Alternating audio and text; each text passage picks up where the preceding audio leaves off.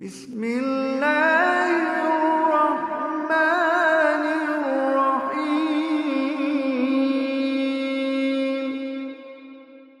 بسم الله الرحمن الرحيم الحمد لله رب العالمين والصلاة والسلام على رسول الله صلى الله عليه وسلم Assalamu alaikum wa rahmatullahi wa barakatuhu. Welcome, audience, to Talking Deen podcast, episode number nine. I'm your host, Majid, and I have with me today uh, Brother Rash and Brother Mudassar. Assalamu alaikum, brothers. Walaikum assalam. assalam. How's it going? Alhamdulillah. Oh, well? All Okay, good. subhanAllah. You, you ready for the podcast? Indeed. Absolutely. Okay, brilliant. All right. So today's topic, brothers and sisters, um, we've the title of the topic is an interesting one: Islamic unity, clean, bowled, or not out. Now, uh, many of you maybe uh, you know um, a bit confused about the, the title itself, but uh, especially those who probably don't play cricket. But this is linked to cricket. Uh, clean bowl is basically when a batsman is is uh, is bowled out, so he's out of the game and not out. Obviously, he's he's still there. And the reason why um, I thought this would be a good topic to do, uh, well, in regards to Islamic unity, is because of uh, some events uh, over the last couple of weeks. There's a cricket World Cup um, going on in England at the moment, and there was a match between Pakistan and Afghanistan. And Subhanallah, the scenes before and after the match um, were very chaotic, where you had uh, fighting between the, the fans of uh, the Pakistani team and the Afghan uh, Afghanistan team as well, and and basically, uh, what was the fighting about? The fighting was was basically about nationalism, where you know from the from the Afghans they were you know uh, very patriotic and, and very nationalistic, uh, because there are issues going uh, international issues between the two countries. And this sort of like you know uh, manifested and, and we saw this evident in the ground. So um, so that's what i was thinking that you know subhanallah is actually a, a good topic to do about islamic unity because you have this issue but in a, in a wider context if we see around the muslim world you know brothers we see that there's you know someone could say there's a uh, there's infighting there's uh, you know sectarian violence going on you know even on the lands of ethnicity whether it's the kurds or whether it's the berbers of of north africa. So we do see that you know if somebody was to look uh, as, as like a, a third person was to look down on the muslim lands what he would see is like a fragmented uh, area where you have people who yes they profess to be muslims but you see that you know there there's there's a lot of animosity. So with this in mind and you know as muslims we always speak about islamic unity. You know one of the uh, one of the issues we speak about i.e. the solutions for the muslim world is that you know muslims need, to be united. But would it be fair to say that islamic unity is uh, a fantasy rather than reality? Someone could say this. So inshallah this is one of the questions that we want to highlight today. Uh, and you know what we're going to go through is we're going to build through build up to the answer to this question because it's very important because i know there's a lot of muslims out there when you speak to them about islamic unity and they do turn around and say well you know we can't even unite on when we're going to do have uh, eid or when ramadan starts so how can you imagine that the whole muslim world is going to be united? So before we go into this i think the first question that i think would be good to discuss um, is what is you know what does islam say about nationalism? What does islam say about tribalism? Or as in the text allah subhanahu wa ta'ala uh, and the prophet sallallahu in the hadith speak about asabiya you know. So what does islam have to say about um, these these calls to anything other than islam? Whether it's to do for your tribe whether it's to do for your country. So actually i think inshallah that's a good place to start. No, no, it definitely is. And especially because we know really that division amongst Muslims or even amongst anybody, it, there's not always just one source. There can be many reasons for division. And I think, like you said, this is a good area to start because this, this is one of the reasons for divi- division. And it's this kind of nationalism. It's kind of having a bond with some people to the exclusion of other people. And the word that we know from an Arabic context is, as you've already said, is asabiya. And this word is actually quite really important because as we know in Arabic, you have words that give many meanings. we sometimes just translate it just to mean like nationalism or like you've already said like tribalism. But actually asabiya has like a lot of meanings to it. It's the whole idea that you know you almost bond with somebody based on one particular value or one particular thing and then exclude other people. So really tribalism as you mentioned comes under it. Nationalism as you mentioned comes under it. Patriotism comes under it. Even just bonding with your family comes under it. Even little examples like you know you get this scenario sometimes that say you had a teacher. I'll give you an example. Say you have a teacher that you've been studying with for quite a while and therefore you have kind of a love for that teacher. They've taught you a lot of what you know. All of a sudden that teacher says something completely incorrect what do you do? You support him. Because you think that i owe a lot to him now i'll support him even in an unjust cause. So this is where any kind of trait where it's for other than the truth, other than haqq, can be turned into a form of asabiya. And actually, this asabiya has affected our, you know, ummah, and it was something that was there pre-Islam, before Uh, before the Prophet wasallam brought the Deen of Islam. And that's why we sometimes you might hear it termed of as, you know, a trait of jahiliyyah, a trait of pre-Islam. And yet we are still, even though Islam came to remove it and did, we still see some of these traits. Like the cricket example you gave, all of that is absolutely a, a trait of Jahiliyyah and therefore asabiyyah, isn't it? It's even though your brothers are there who are separated by this artificial border, you actually love those people who are born on this side of a line and you don't like people on that side of line. How artificial how artificial is that? So I think yeah, we need to talk a little bit maybe more about that. So you know, like there's a, there's a hadith uh, of the, the the Messenger sallallahu alaihi wasallam when he said that whosoever possesses in his heart asabiya, um, prejudice in any any of its forms such as tribalism, racism, or nationalism, even to the extent of a mustard seed. Uh, Subhanallah, because you know, I've heard this hadith to do with pride about the mustard seed. About Riyah. Uh, yeah, but I came this one about even to the extent of a mustard seed, Allah will raise him on the day of uh, resurrection with the pagan Bedouins of the of the of the Jahiliyyah, the pre-Islamic times. And you know, main main sometimes you know uh, it's well that Muslims they don't even re- realize that they're being nationalistic in the sense where how severe the punishment is for this or how actually in the sight of Allah subhanahu wa ta'ala and the Prophet how this thing is rotten you know? And there's many other evidences as well you know that, that talk about calling um, anything to you know as, as there's another one let people stop boasting about their forefathers who have died who are merely fire for the hellfire yeah or they will certainly be more insignificant with Allah than the beetle which rolls rolls dung with its nose Allah has removed from you the party spirit of the days of Jahiliyyah and the boasting about one's forefathers Indeed, a person is either a pious believer or a wretched sinner. All of mankind are the children of Adam, and Adam was created from clay. Absolutely. I mean, thing is like for me, the key thing is like you know when you start off with the phrases of saying, "Is this a fantasy or not?" I mean, the ultimate reality is anything which is a fantasy is not achievable. Mm. We know from our history when the Prophet ﷺ brought Islam, he managed to achieve that, which obviously resulted in, you know, a united ummah under a state apparatus. So obviously it's achievable and it's not a fantasy. And the other thing is it should be more achievable, more so now, because we've got a greater number of people who obviously share the Islamic Aqidah. The thing, obviously, what Rashid, Rashid was saying around, uh, what you call it, you know, how, you know, detrimental this is to the Ummah, the fractures, they ultimately all stem from one thing, which is the lack of unity. Whenever Allah talks about, you know, unity in the Quran, He praises it almost.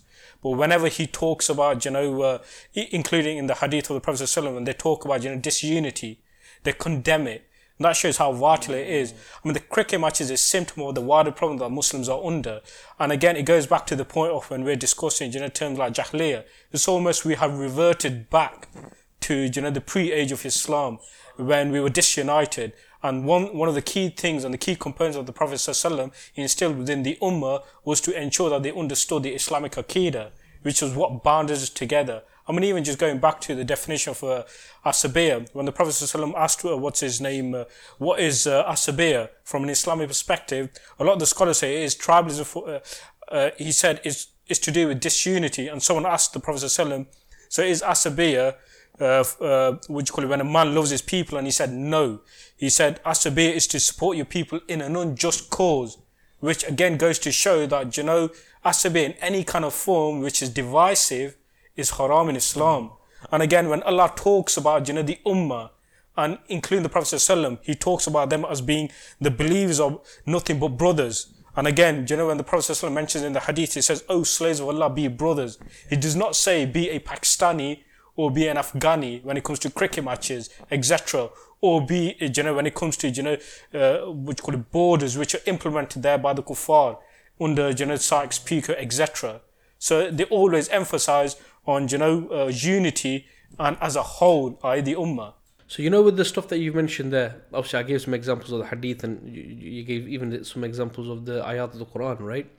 So the question is that if if it's, you know, if these evidences, and you'd have to say these evidences are clear, I think Muslims generally know these evidences, right?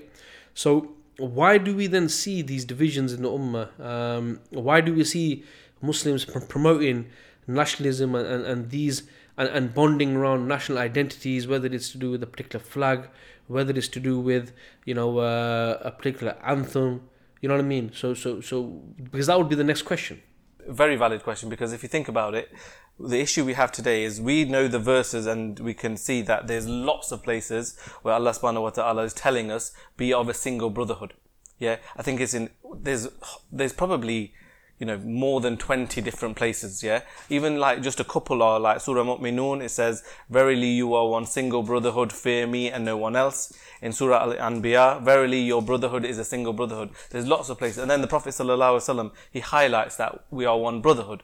So, like you're saying is, it's very clear that we should be one brotherhood, but your question is, is why isn't that the case? Yeah, I mean, the stuff that you mentioned Yeah. is clear. And yeah? one way, a way to look at it is, you know, like say we're we're not at the, nowhere near at the level of the Sahaba. Yeah, we're common Muslim people just having a chat about Islam t- today. Yeah, and yet it, we have even examples of the Sahaba themselves that at the time there was traits that issues that they had, conflicts that they had in just in discussion. So I'll give you an example. There's an example of Abu Dhar. May Allah be pleased with him, a great Sahaba. When he was speaking to Bilal radiallahu an, again, a great Sahaba, and he said to him, O mother of a, a black woman, sorry, o, o son of a black wo- woman, yeah? And he said it maybe even in those times, this is the thing that I think kind of our audience also need to appreciate is that we may have been born into Islam or we're born into Islam, yet this is all we've ever known. Yeah. At the same time, there was those people who they lived pre-Islam and they live when Islam came about. So at the same time, so they have, there's every chance that there's some traits there still that they've lived many, many years in their lives and now they have come to a new deen that they are living. Yeah? Yet in this example, when this was said, Bilal radiallahu anh was really upset by this. So he went to the Prophet sallallahu alaihi wasallam and said, this is what Abu Dhar, may Allah be pleased with him, said. And you know how the Prophet responded to Abu Dhar? The Prophet said to him that you are a man who still has the traits of Jahiliyyah. O Abu Dhar, me Muhammad, I am equally the son of a white woman as of a black woman.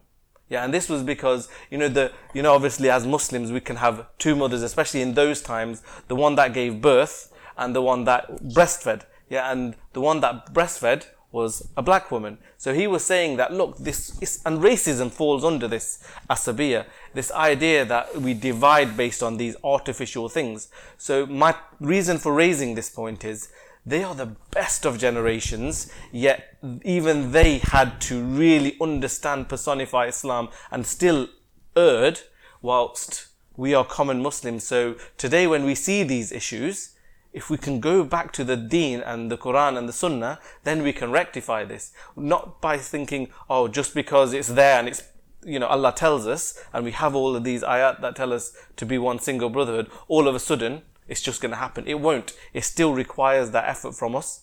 So I think you, you, you what you mentioned there, which was quite key, is go back, and um, if we look at, uh, I mean, also another way of looking at it is, you know, what we're dealing with here is human beings, okay, And as human beings, you'd have to say that you know from a, from a nature point of view, man is selfish. You know, from a nature purely from a nature point of view, no concepts. You know, he's gonna he's gonna think about number one, right? And you know, if, if and if man was to decide what was right and wrong, he's gonna base it on his own benefits. And what we'll see is that then when man expands and then you have a society that forms if a society is formed on this basis where the person himself is deciding what's right and wrong right then what you're gonna have is you're gonna have like a jungle. It's gonna be it's gonna be uh, uh, chaos because what you're gonna say is right and wrong i'm gonna say no. And then what will happen is the the the powerful will overcome and they will enforce their right and wrong yeah so what we see is that you know what humans what mankind needs mankind needs something which bonds them. So when we're speaking about Islami and, and the Ummah, in fact, what we're talking about is we're not talking about uh, a a bond which just unifies Muslims. We're talking about a bond which actually can unify mankind. You know, similar to when Malcolm X went back to uh, when he went to Hajj and he went back to America. You know, and, and when he saw when he went to Hajj and he saw the white and, and the people from uh, the Chinese and you know from all over the world, he concluded that the, the solution for racism in America is Islam, right? So what we can see is that yes, man needs guidance, but if we follow our whims and desires, then we're going to be in conflict. So we have to follow the true guidance, which is from Allah subhanahu wa ta'ala. And I think that's what you're alluding to, is that we will have problems, but as long as we keep referencing back to the time of, uh, to the Quran and the Sunnah, and what we'll see is we'll see uh, beautiful examples like you know the example of the Muhajirin when they migrated to Medina. You know how in the, the Messenger of Allah sallallahu when he when he uh, paired them with the Ansar. You know you got to understand that at time that time Mecca and Medina were like two different countries. You know we see now how how you know how people uh, treat immigrants and they you know they term them as cockroaches and whatever. You had people leaving their land, coming to a, a, a, another land and it wasn't just enough that those people were allowing them to come in there. They were saying that half of what I have is yours. To that to that extent.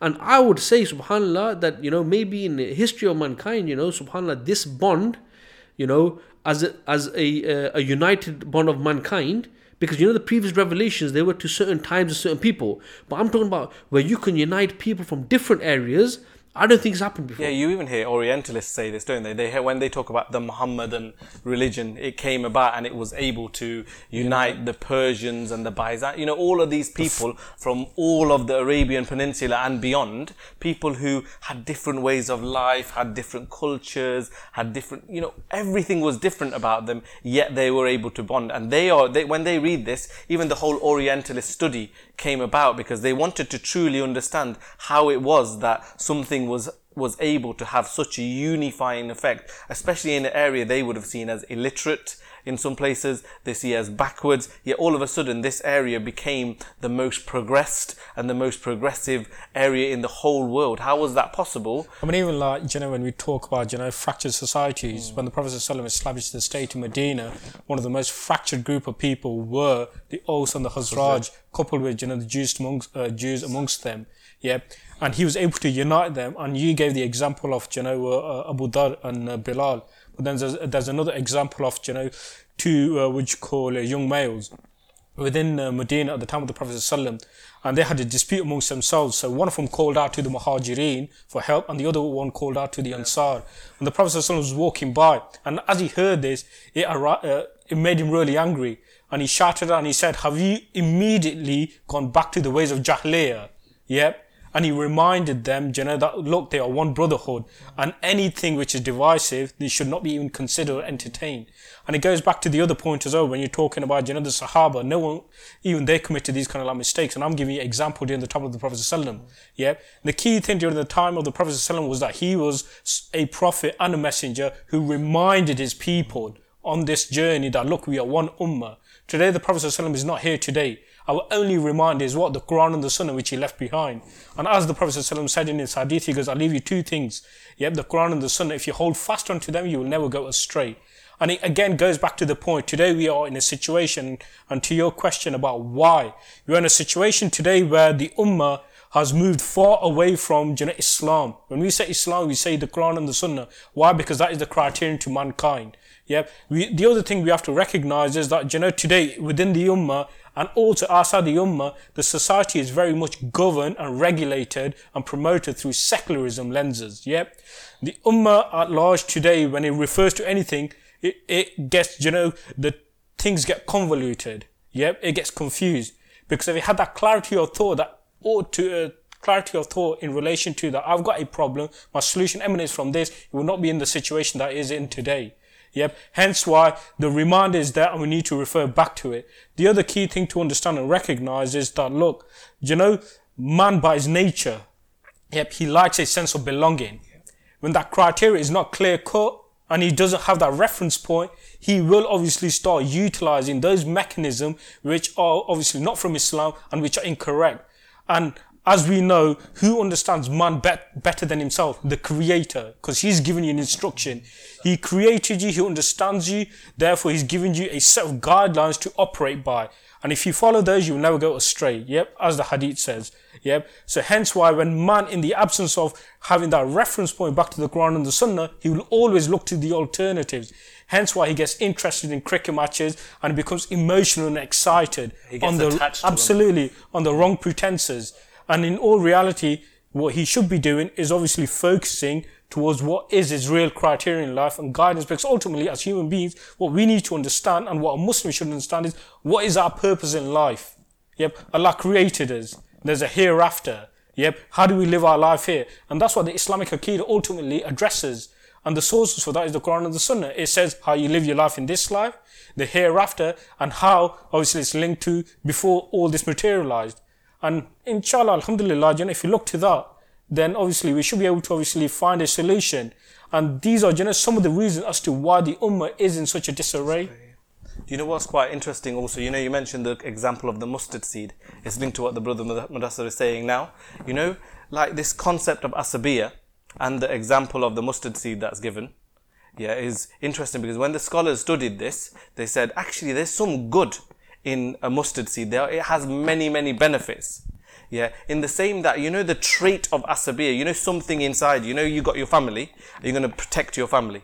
Yeah, you wrap yourself around your family because even the word asabiya comes from this concept of wrap or link or bond. Yeah, so the idea is that Allah has put that in you. So asabiya as or a trait to bond is there. The question is, as Mudassar is saying, is that that trait is there. How do you correctly implement that trait between yourself, between your family, and between those people around you? You use that trait to, you know, protect people, you know, the, the ones that you're responsible for. So that's still part of that trait.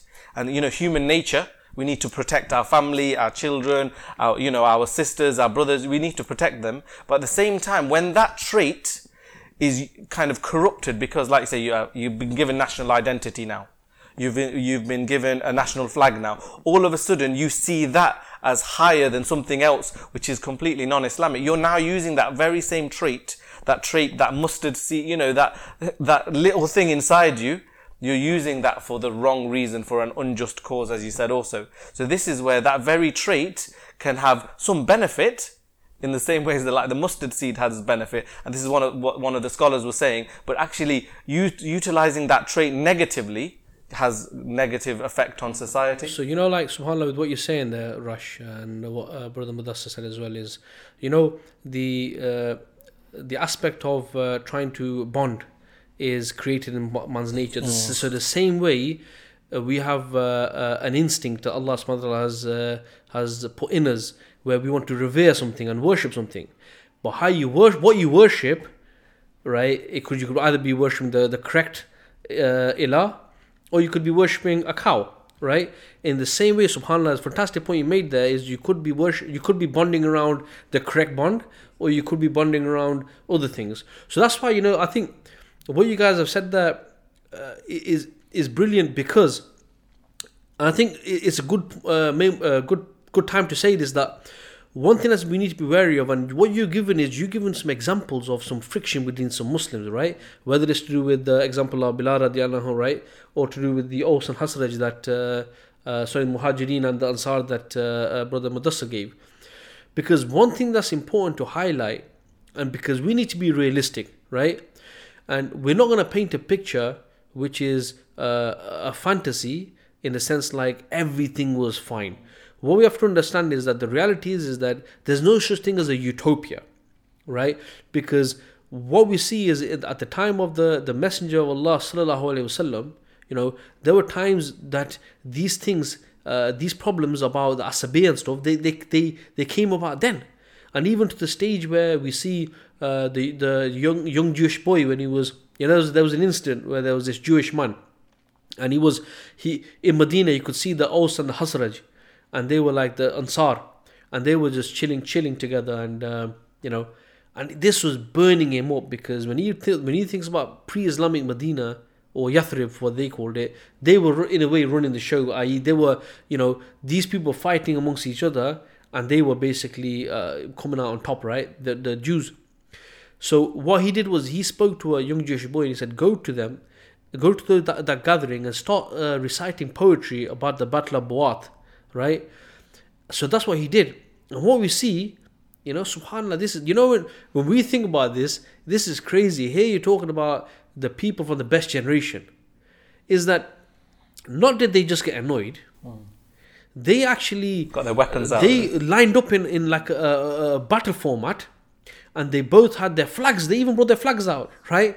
And they had their, their banners and they had their slogans and they were ready, they were going to go to war. And when the, the Messenger of Allah, sallallahu alayhi wasallam, when he heard about this and he came there, and a similar example to what Mudassir said as well, that, you know, subhanAllah, he was very angry.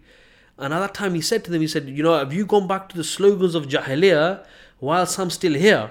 And the, the ayat that the, the Messenger of Allah sallallahu alaihi wasallam recited, uh, he said, Bismillah ar-Rahman ar-Rahim, وَأْتَصِمُوا بِحَبْلِ اللَّهِ جَمِيعًا وَلَا تَفَرَّقُوا He said, and hold fast, all of you together, to the rope of Allah, and be not divided among yourselves.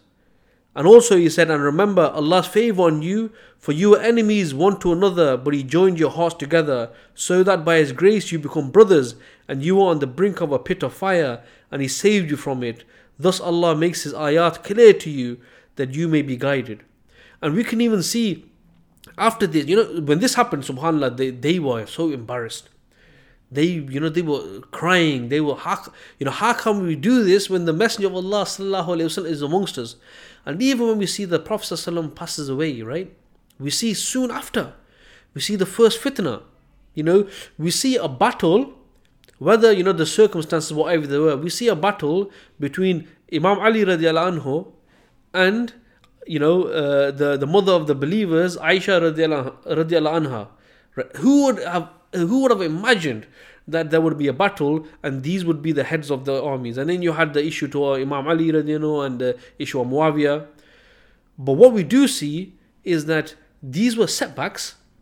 But going back to the key point you guys have made, and I think that's that's the, the point that our audience really need to really need to take from this, is that when they came back to Islam, when they came back to the Quran and the Sunnah, like Brother Mudas said to the Messenger said, hold on to the, the Quran and the, uh, my Sunnah, we see that they were able to put their differences away and they were able to continue and, and, and, and further the cause of Islam. And because remember, these incidents happened within maybe 30 years of the Prophet, Prophet Wasallam, but we know Islam continued for 1400 years, i.e., as a state, uh, and we're still Muslims today. And it was successful. And you know, you said it wasn't a utopian, you know, like society or rule, but it was successful. The Muslims had honor, mm. yeah, they had protection, they had a united land. I mean, the other thing is like, you know, one of the reasons is like why the Muslims fell into this trap is pure, uh, uh, and I think is probably the main one. So one of the main things that led to the destruction of the Islamic State was, you know, the lack of that political awareness and understanding. And it's the same lack of political awareness and understanding which is preventing, you know, from Muslims uniting and, uh, what you call it, g- giving rise to uh, a state that would able, that would give them the honor, the protection and remove these artificial boundaries and also these colorful flags which we don't really have any kind of like recognition of. Because what you have to understand is, do you know, when you mentioned about the mustard seed, an example that comes to my mind is, do you know, Imam Hanifa said, do you know, do you know, good advice is like, do you know, swallowing a bitter pill. Yep. You might hate to swallow it, but that's where the cure lies. At the moment today, we recognize, you know what, we've got different nationalities and countries which are right next to each other. and they've been put there for various political reasons. Because if you can create all these artificial boundaries, like I mentioned, what, what, what, what does that do? It takes your focus away from the real enemy and the real objective. Instead, it makes you inwards looking, thinking that you're the problem when in reality, you're not the problem. The solution is so simple. Like I mentioned at the start, Allah and His Messenger constantly refer to the Ummah as one body. So if one body, you know, has a, uh, what you call it, if the body has a pain in a particular part, and is talking in the example of, you know, the Ummah at large, if the body has a pain in a particular part, then the whole body has a fever. Yep. Again, trying to emphasize that look, it's not just about, you know, yourself, I rec- we recognize that you know people have like to have a sense of belonging, but if that sense of belonging is on the incorrect methods and approaches, then it's haram because there's a hadith of the Prophet ﷺ in Tirmidhi where he uh, what you call it states, whoever calls to a practice of the pre-Islamic era of ignorance, i.e. jahiliyyah, he will be among the people of hellfire. So a man came up to the Prophet ﷺ when he heard this and he said, "Oh Ya Rasulullah, even if he performs the prayer and fasts." Yet the Prophet ﷺ replied, even if he prays and fasts, so call to the, uh, so call to the call of Allah who named you Muslims, believers, O slaves of Allah. Yep. And he broke those terms because that encompasses everything. Yep. And it's these political traps that we sometimes forget which have been laid. Because one of the things the uh, kuffar and the enemies of Islam wanted to do was they wanted to put these guardrails in place because they recognized that look, as long as the Muslims have got the Quran and the Sunnah and the Aqidah and they understand it, there's a potential that seed could germinate again and become a fully fledged, you know, tree from it. And that's what they are looking to do by creating these artificial flags. And unfortunately, the other things that they tend to do is try to create, you know, animosity amongst Muslims. So, for example, if you take the example of, you know, the Rohingya Muslims, yep, they are living in Bangladesh territory because they've been driven out by uh, the Burmese, uh, Buddhists. And naturally, what would you expect? These are Muslims gone over to Bangladesh looking for, you know, security and safety and trying to live amongst our Muslims, you would think they're your best allies, your natural general people, people that you have you know, a similar understanding to. But instead, you have you know, a go, uh, you know, the uh, leader of Bangladesh, Hasina, coming out and saying, you know what, these people have no right to live in our places. She, what you call it, uh, what, um, releases rules to say, look, they can't leave their camps. They need to live in these filthy types of conditions. And naturally, what that does to the Rohingya Muslims is saying, actually, you know what? These are supposed to be my uh, Muslim brothers and sisters that should be greeting you with open arms, like the Muslims of Jannah Medina when they greeted the Prophet and the companions with open arms and cheers and music, etc. Yet, if you look at today, we've left the Quran and Sunnah, this is the treatment, what we even know Muslims do. And it's a political, you know, ploy. And what they are trying to do is basically say to the, what you call it, Muslims who are in these kind of situations that actually, do you know what? These who you think are your brothers and sisters, in fact, they're your enemies.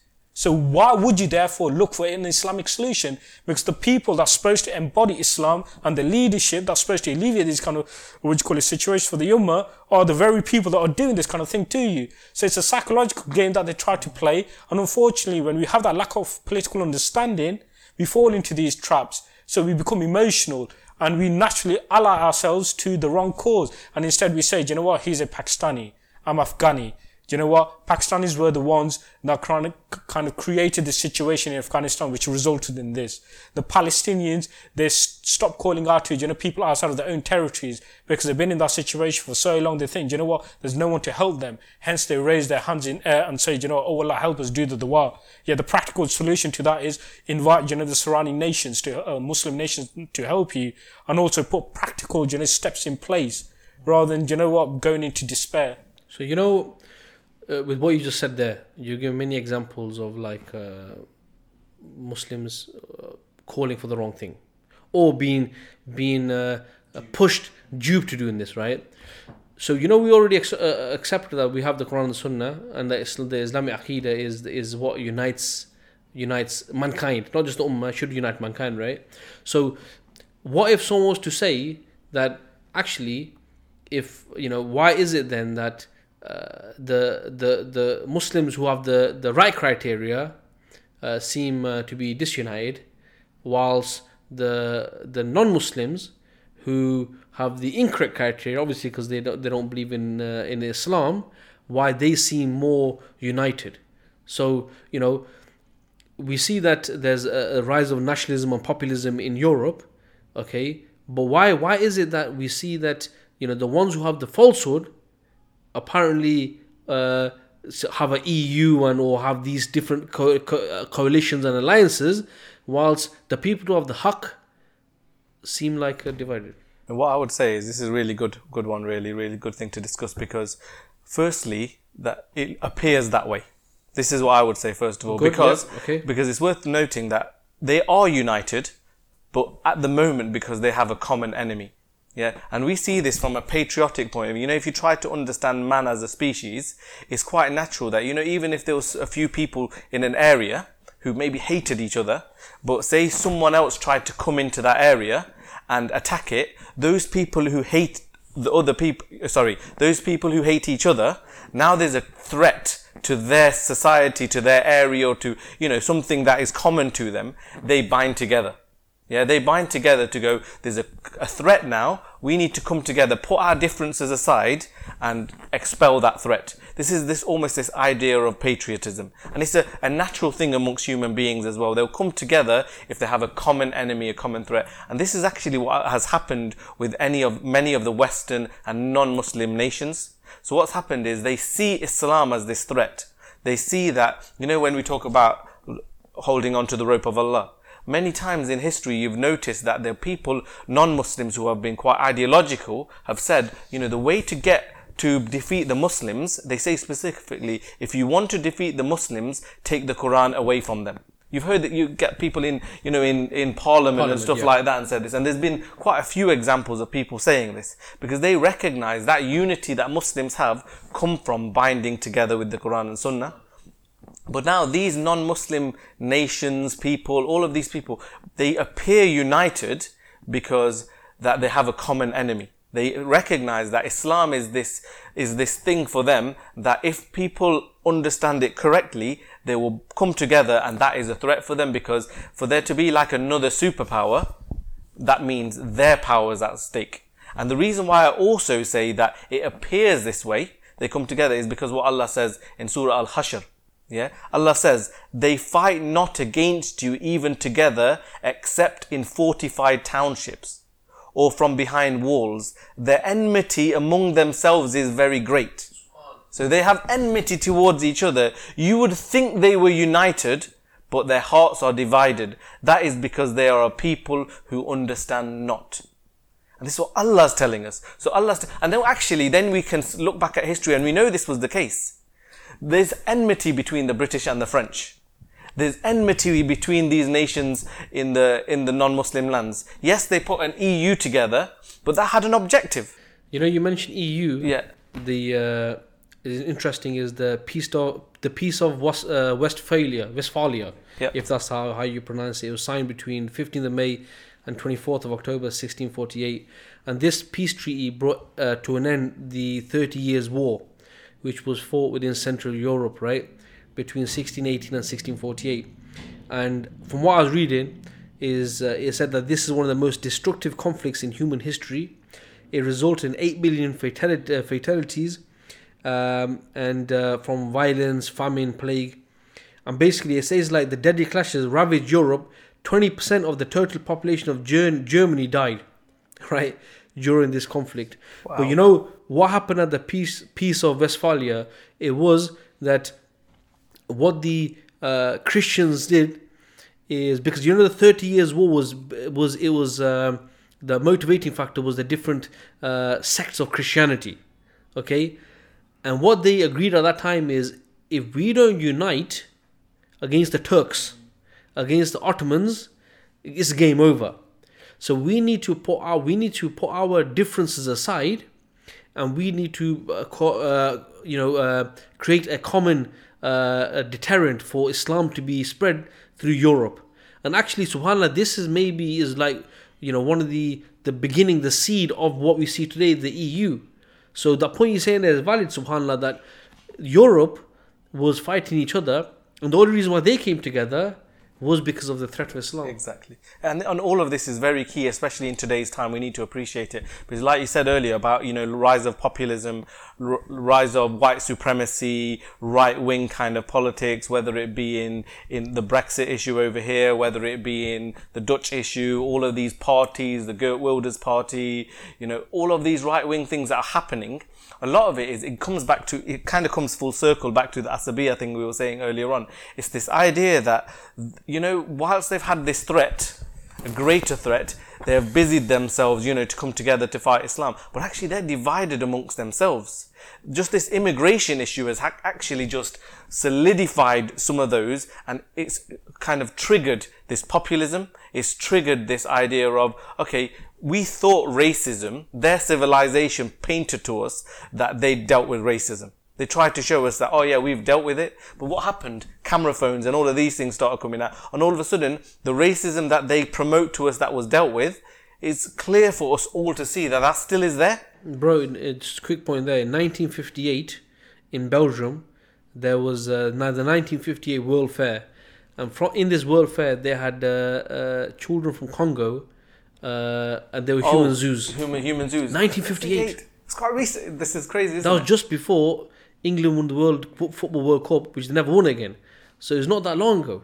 Right? And we're talking 1400 years ago, the Prophet ﷺ was able to unite black and white and every type of people, people who were slaves to people who were kind of the elite, all together to The- stand the- side by the, side. The Mamluks, the Mamluks were slaves, and they became rulers. But you know that that And it's point there interesting about you the, mentioned, uh, you know, slaves because, uh, you know, obviously you've heard about the American Civil War and how, know, the North went into war with the South and between 640 to 700,000, you know, Americans were killed in that Civil War and it was around, you know, slavery.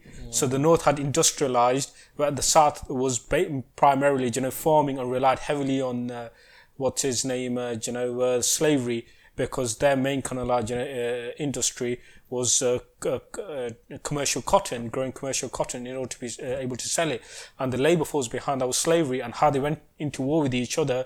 And it got to a point where the South wanted to uh, kind of like dissect itself and establish a, uh, what you call a separate sovereign country and how they went at war with each other just to keep that unity together. And again, it goes back to the point of, you know, like what you're saying, right? On the surface of it, they look united. But if you dig deep, you recognize, you know, the fractures that they've got, and they're far worse and greater than the Muslims. And prime example when you mentioned, you know, populism, EU, you got parties within uh, Denmark that are basically saying, you know, the EU has failed us. We need to address issues of uh, Islamic uh, immigration, yep, or migration, and they are using an external threat like Islam. Why would you be using an external, external threat such as Islam when it has no substance or no water? Yep, there has to be obviously even amongst themselves recognition that there is something out there which is far superior than what they've got, and it gives people more of a unity than what we can present. And then again, take move away from EU. If you look at NAFTA, the GTAA, the global general trade agreements are in place at the moment, how they are fractured amongst themselves on that. Trump comes to you know mine how he's got these disputes with the Canadians, with the Mexicans, with the Chinese, etc. Yep, Uh, just around you know trade agreements and how they are disunited amongst themselves. You know what's amazing about this sometimes? Because we, we give Muslims sometimes a hard time, isn't it? We're saying like we're so divided, we've got issues amongst ourselves, we can't unite. Especially you get some of the scholars that give all these long kind of elaborate speeches where he's kind of digging at the Muslims really badly. You know, you can't even come together to pray in the same mosque and stuff like that. And yes, we know that's an issue. And as the brother's saying, is actually there's so much more that unites us than actually divides us. It's just that a lot of those things that divide us are what are promoted. But the, what, the reason that makes me so hopeful is that, you know, these are part of Allah's plans because the very thing, you know, the right wing rise of right wing, yeah? This, a lot of this is funded by, by America. They wanted the rise of the right wing as a mechanism for in stoking Islamophobia. So, you know, you just have to look at, there's lots of names, whether it's the Quilliam Foundation, for, for our listeners, for them to just do some reading, is to look into the Quilliam Foundation. Look in, there's another one called the John Templeton Foundation. There's the, the National Front in France. There's the Act for America. There's the, the David Horowitz Freedom Center. All of these think tanks, and this is where a lot of the funding comes from. And if you link it all back, all of that funding is pumped often into like European places in order to increase right wing and right right wing and kind of white supremacy and anti-Islamic. So they actually started a lot of it off against Islam, but that same the effects of that and a part of Allah's plan has been that they have fractured themselves now. There's this kind of liberalism and there's like you know, and liberalism is having an effect, and we're seeing the fruits of liberalism in this society with all the LGBT issues and all of the, the suicides and, you know, like freedoms and all of the issues that we have with that. But at the same time, you're seeing the right wing people who are going, actually, we're superior than other people. So there's a genuine fracture within themselves. So that fracture is what will be their downfall. It's just important that Muslims at this time go, you know what, they're fractured, they're falling apart themselves, their societies are decaying. It's time for us to hold on to the rope of Allah, be united as Allah says, and then we will be able to come back on top. Thing as well is, you know, from there, the ideology that they uh, they profess to exactly what you're saying, just to build on what you're saying, Rush, is the ideology of capitalism, secularism. In fact, this is inherently divisive just just from the akida point of view right? And the only time like you said is they can find some common interest is when there's a when there's a common interest to unite. And even then you know think about you know uh, the, they talk about these spy scandals where these countries are meant to be unified right? But then you know you find a spy in in in in, in one country and one spying on another country. Why? Because like you said inherently from their akida from their belief it's they want they need to be number one. There's that saying, and you guys might remember it. Just came to me. You know where America says they don't have common interests, or is it they don't have friends, but they only have common interests. Common interests, and this is what it is. They don't have. It's not about Britain being friends with America and stuff like that. Britain in the with the Brexit situation now realizes that if they don't get America's support, they're they're pretty much their situation is dire. Absolutely. I mean, you know, like what you just mentioned I mean, you know, the capitalist ideology, it is individualistic. Yeah. And if you look at the word individualistic, it doesn't mean, you know, like it's all encompassing. It means you are literally an individual. It's what's in your interest. As long as it's in your interest, it doesn't matter who else there is. It is seen as a competition. Yeah. So at the moment, they see Islam as a competition through which they unite. Yeah. And, and also to avert some of the own uh, internal challenges they have within their own nations and also issues that they have. And when that threat kind of like uh, either dissipates or you know, when Islam goes out of the equation, their real issues start to be, uh, come yes. to the surface. Yep. Hence why they keep on talking about, you know, NATO, EU and all these other yeah. fracture lines. And it just goes to show, you know, how can you really unite around an ideology which says actually, I don't want to unite. I'm for myself.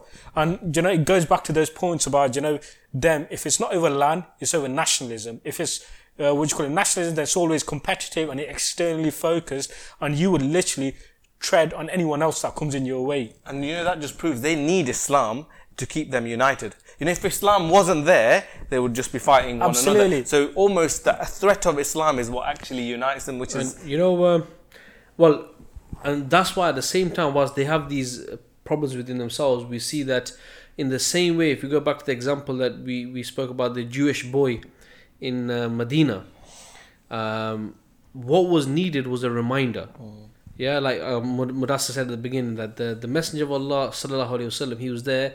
He he was, man's nature kicked in, and he he's is like mind over matter, right? They needed a reminder. But what we see today is that the reason why, even though we have like so much in common, and maybe a few differences, and even those differences, really, to be honest with you, are even most of them are permissible in Islam, Yet, what we see is that the same example of the Jewish boy then is today we see the same initiatives that are there originally with, for example, you know, just say the initial Sykes-Picot, mm. you know, when they they took over the Muslim lands, they carved them up, they gave them the anthems and etc. But we see that over time, you know, even though some Muslims out there, very a minority of Muslims may question whether. Uh, you know uh, Muslims are truly left nationalism. But the reality is, okay, we got these issues to do with the cricket match, and we do see what's happening. But what, but but generally, we see that Muslims are connected, uh, certainly from a spiritual level as as an ummah, right? So what we see is that what they do now, whether it's Sykes-Picot or whether now what we would term Sykes Speaker 2 as an example, where before they realized that, you know what, we gave them their different, you know, we drew a, a line in the sand but these people, these tribes, they just like moved over. They were the same people, right? And in reality, it never really divided them the way we wanted them to, right? But now what we see is a, is a dangerous game, and this is like you know, something as Muslims and our, our audience really needs to take heed of is the fact that, you know, we spoke about the common thing is going back to Quran and Sunnah. What they're trying to do now, the enemies of uh, Allah and enemies of Islam, is they, they're trying to make some differences in the Muslims, whether it's on the Shia and the Sunni vibe, but where in fact the other side deems that the other side is actually not even Muslim.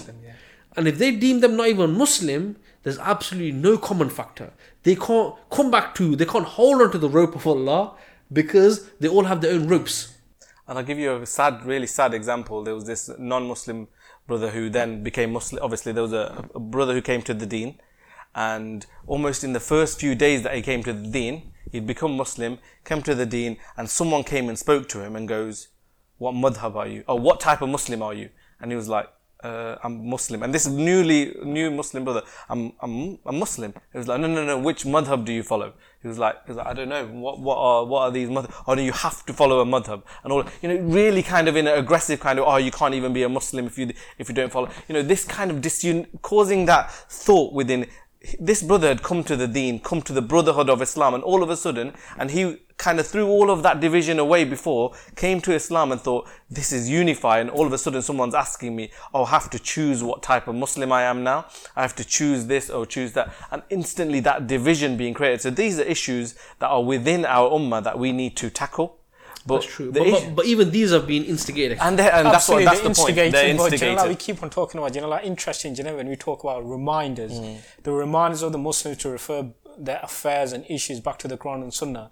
But it's also interesting, you know, when you talk about, you know, you mentioned some of those, uh, what you call it, examples from, you know, Europe and rest of the world outside of the Muslim like, spectrum.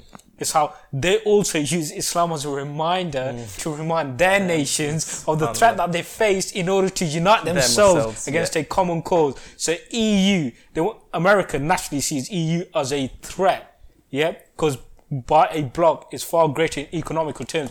What it requires the EU in order to be able to sustain a NATO that can fight off Islam. And again, if you look at you know, America, it's trying to contain the rise of China because it sees China as a threat. And again, it shows the fractures that they've got amongst themselves. And not only that, they used, you know, before we had, you know, almost like, you know, um, theoretical borders or borders which were just on a map. But now they are trying to introduce physical, you know, like uh, boundaries and borders. Walls. So, absolutely. take Palestine, for example. Take Yemen, for example. And even when they haven't got those, you know, physical borders, they try to contain a country such as Qatar. You got people that speak the same language, people got the same culture, but they're trying to obviously contain them because it goes against their interest. and again, part of it is because of the media machine as well. So they utilize the media machine to cause propaganda, or oh, promote propaganda against different nations. So, you know, even your question earlier on about national identities and stuff, relates to this question you're asking now about how, you know, all of, there's all of these Muslim states. We know there's Sykes-Picot for our audience. There was people who drew, drew the lines of the Middle East today that we seem so proud of insanely, you know, all of this links back to the fact that there was a decline prior to Islam as a, a state, as a civilization correctly being implemented. There was a decline before that, and then Islam collapsed in its physical implementation. And since then, there's been a gradual revival. And for anybody who kind of looks at this and goes, yes, Muslims are in this problem. Yes, we've got a really powerful enemy, yet we are seeing that they're having issues as well. We need to understand now how we bring that unity back. And that unity actually can truly, globally only come back when kind of we bring a political entity back. Because what will happen is we'll always have some issues with d- disagreements. And the thing is, sometimes people don't appreciate that in Islam, you're allowed to have difference of opinion. You're absolutely allowed to have difference of opinion on key, on certain matters. But yet there are a lot more, there is a lot more that unites us. That's what we need to talk about. We need to talk about what unites us, understand why that decline happened before Islam collapsed as a, a state apparatus, and then undo that. And a lot that undoing process is ongoing. It's happening now, but it's it's time that we really appreciated that and re- recognize that this age-old divide and conquer is still happening today. Whether you know we're seeing in many countries now. So I think we need to go through this kind of process of thinking as Muslims in order to kind of rectify the situation. Okay, yeah. So I mean, what you've what you've said there, some of the advice you've given the rush actually leads nicely into maybe sort of the conclusion and, and sort of summary and wrapping this this podcast up. So if we go back to uh, you know the the initial uh, the title, shall we say, which is Islamic unity, clean, bowled, or not out. Uh, Islamic unity is is not out until Islam is there, because if it's if it's any other unity, then the, the, the, yeah you, you will be clean, bowled. Um, because yeah, you won't be caught out. It'll be clean, middle stump, out of the ground. I feel sorry right? for our audience members who don't watch. Um, Yeah, they don't, yeah, but this is maybe motivation, not just for the unity, but also to go out and find out about cricket as well. But that's a joke. But going back to the, also the question about is Islamic unity a fantasy or reality? What we can see is, of course, it's a reality because it's the haq we see. We have we have examples of true reality, uh, true unity in the ummah. So it's not a fantasy. And subhanAllah, even yesterday I was at uh, hairdressers. Okay, uh, you might that I've had, I've had a haircut, but I was at a hairdressers and and the guy I was speaking to, we were speaking about Islam and Christian. He's Christian, and he said he this is his word. You know, you talk about all these Muslims that talk about like really uh, put Islam and Muslims down. He was saying to me, he goes, look, he goes, one, one thing about you Muslims is you could have a Muslim from anywhere around the world, right? They meet and there's a there's a natural connection, right? They're like brothers, and he's he's saying this to me. So what we see, brothers and audience, is that of course, you know, as an ummah, uh, you know, our hearts are connected, no doubt. Um, what we what we lack is political unity. We, we lack political. We, we lack that political unity, that mechanism that will uh, deal with our disputes based on Islam. This is one thing we're lacking, right? But in regards to whether the ummah is united, you know, I don't think this is something which, or, or is Islamic unity uh, a fantasy? This is something which is is completely incorrect, and it goes back to the point that you said. As long as we uh, hold on to the rope of Allah, which is the Quran, which is Islam, which is the Jama'ah, even some scholars have, have, have sort of like uh, understood it in different ways. Um, so you know in regards to uh, some of the solutions and you've already given some good advice what advice i would give is that you know uh, first our advice is is is very is an easy one in the fact that we need to build a relationship with the quran and the sunnah because if this is what's going to unite us we need to know about this but also what i'll say is that you know you speak to many muslims whether they are practicing or not practicing whether they are in the dawah or not one thing they always say is, brother, one of the problems is we have disunity. What I would say is you guys have given some amazing examples about the calls of disunity that are being amplified in the world today. So is it so is it not our responsibility as Muslims to drown out these voices of disunity with the voices of unity? Absolutely. I mean, the other uh, piece of advice I would give is like, you know, drown, like you said, drown out the voices of disunity and promote, you know, the voices of, uh, you know, unity.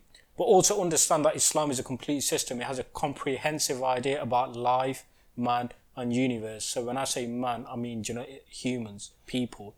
Yeah.